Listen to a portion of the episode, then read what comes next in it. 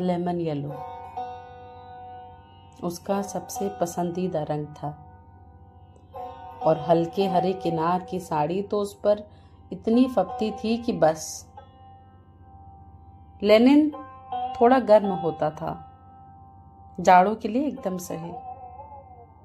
उसके झुमकों में छोटे छोटे घुंघरू थे जो उसकी हँसी के साथ झूलते, खिलखिला उठते थे। दाएँ हाथ में ब्रेसलेट और बाएँ में घड़ी। धुले बालों में शैम्पू की गंध अभी भी थी और कलाइयों पर इत्र। यूँ तो सपनों के शहर में वो कई लोगों को जानती थी, लेकिन दोस्त कहने में हिचकती थी। कुछ ऐसे लोग थे जिन पर वो आँख बंद करके भरोसा कर सकती थी। इनके साथ उसका कभी कोई अफेयर नहीं रहा। उनके बीच कभी प्रेम भरी बातें नहीं हुई, कसमें वादे नहीं हुए। न दिल जुड़ा, न टूटने की कोई गुजुगत थी। उस लड़के से पहली बार वो उस शहर में मिली। उसने कहा था, मेरे लिए दो पैकेट क्लासिक माइल्ड लेते आना, प्लीज़। या आइस बस्ट। लड़की ने दो पैकेट सिगरेट ही नहीं, माचिस भी खरीद ली थी। वो जानती थी, माचिस खो जाती है। वो पहली बार में ही बहुत प्यारा लगा था।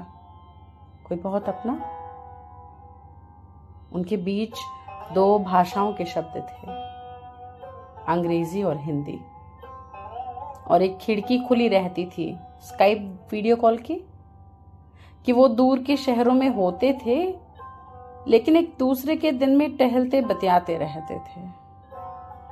लड़की कभी कुछ पढ़ रही होती, कभी गुनगुना रही होती, कभी धूप में कोई गज़ल सुन रही होती।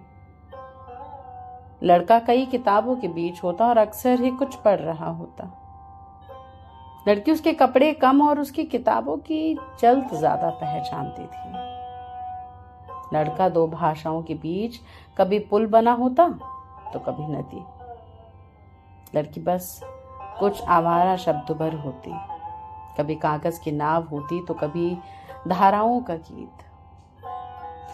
वे दूसरी बार एक लाइब्रेरी में मिले थे, ये उस लड़की की पसंदीदा जगह थी। लड़की इतनी खुश थी, किताबों के बीच की जैसे जाड़े का मौसम बैंगलोर चला आया हो।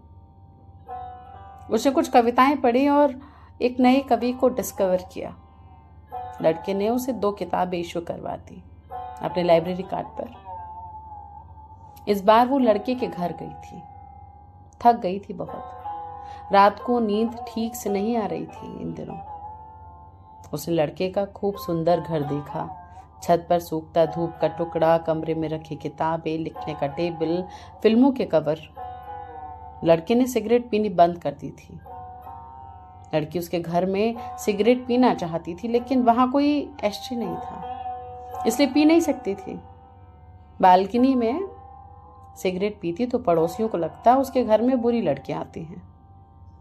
पर लड़का तो अच्छा था, इसलिए उसने सिगरेट नहीं पी। लड़के को तैयार होना बाकी था। उसने पानी गर्म करने को इमर्शन रॉड लगा दिया था। लड़की थकी हुई थी बहुत। बेड पर बाएँ करवट लेट कर थोड़ी देर को आँखें बंद कर ली। जाड़े के दिन थे। बेड पर खुला हुआ ही कंबल था। लड़का उधर से गुजरा, उसने पूछा, मैं कंबल तुम्हें ओढ़ा दूँ? उसके पूछने में बहुत कोमलता थी, अपनत्व था, दुलार था, ठहराव था। लड़की ने सर हिलाकर मना किया ठंड नहीं लग रही इतनी। लेकिन ठंड थी, पर लड़की ने कंबल इसलिए नहीं ओढ़ा था कि कंबल में उसकी खुशबू ना रह जाए और लड़के को परेशान ना करे। लड़का उसके लिए बहुत प्रेशियस था, बेशकीमत। उसे खोना नहीं चाहती थी। पानी गर्म होने में वक्त लगता। लड़का सामने फर्श पर बिछी दरी पर बैठा और उसने कविताओं की एक किताब खोली। वो कविता पढ़ रहा था। लड़की हल्की नींद में थी। लड़के की आवाज़ नींद के बीच कहीं थी। कविता बहुत सुंदर थी, किसी सपने जैसी। लड़की को लगा, इसे घर कहते हैं। उसका चाय पीने का दिल किया। कमरे के बाहर लड़के के चप्पल थे। लड़की उन्हें पहनकर किचन में चली गई। चाय, चीनी, नींबू, सस्पेंस, छन्ना, सब सब मिल गया उसे। वहाँ सुंदर चाय के कप भी थे, लेकिन लड़की ने कांच का ग्लास लिया और नाक के उसके हिसाब से ही चाय बनाई। नींबू की चाय, सुनहली। ठीक तब तक लड़का भी नहीं है। नहा के आया। तैयार होकर आ गया था। ब्लैक सूट और काली ही शर्ट। बहुत ही खूबसूरत फिटिंग। उसे किचन में एक ग्लास चाय छाटते देखा तो लाना देते हुए बोला, कैसी लड़की हो? अकेले अकेले एक चाय कौन बना के पीता है? लड़की मुस्कुराई, बस, एक ही ग्लास में बनाए हैं दोनों के लिए। नहीं तो इतना चाय है, दो कप में छान देने में क्या था?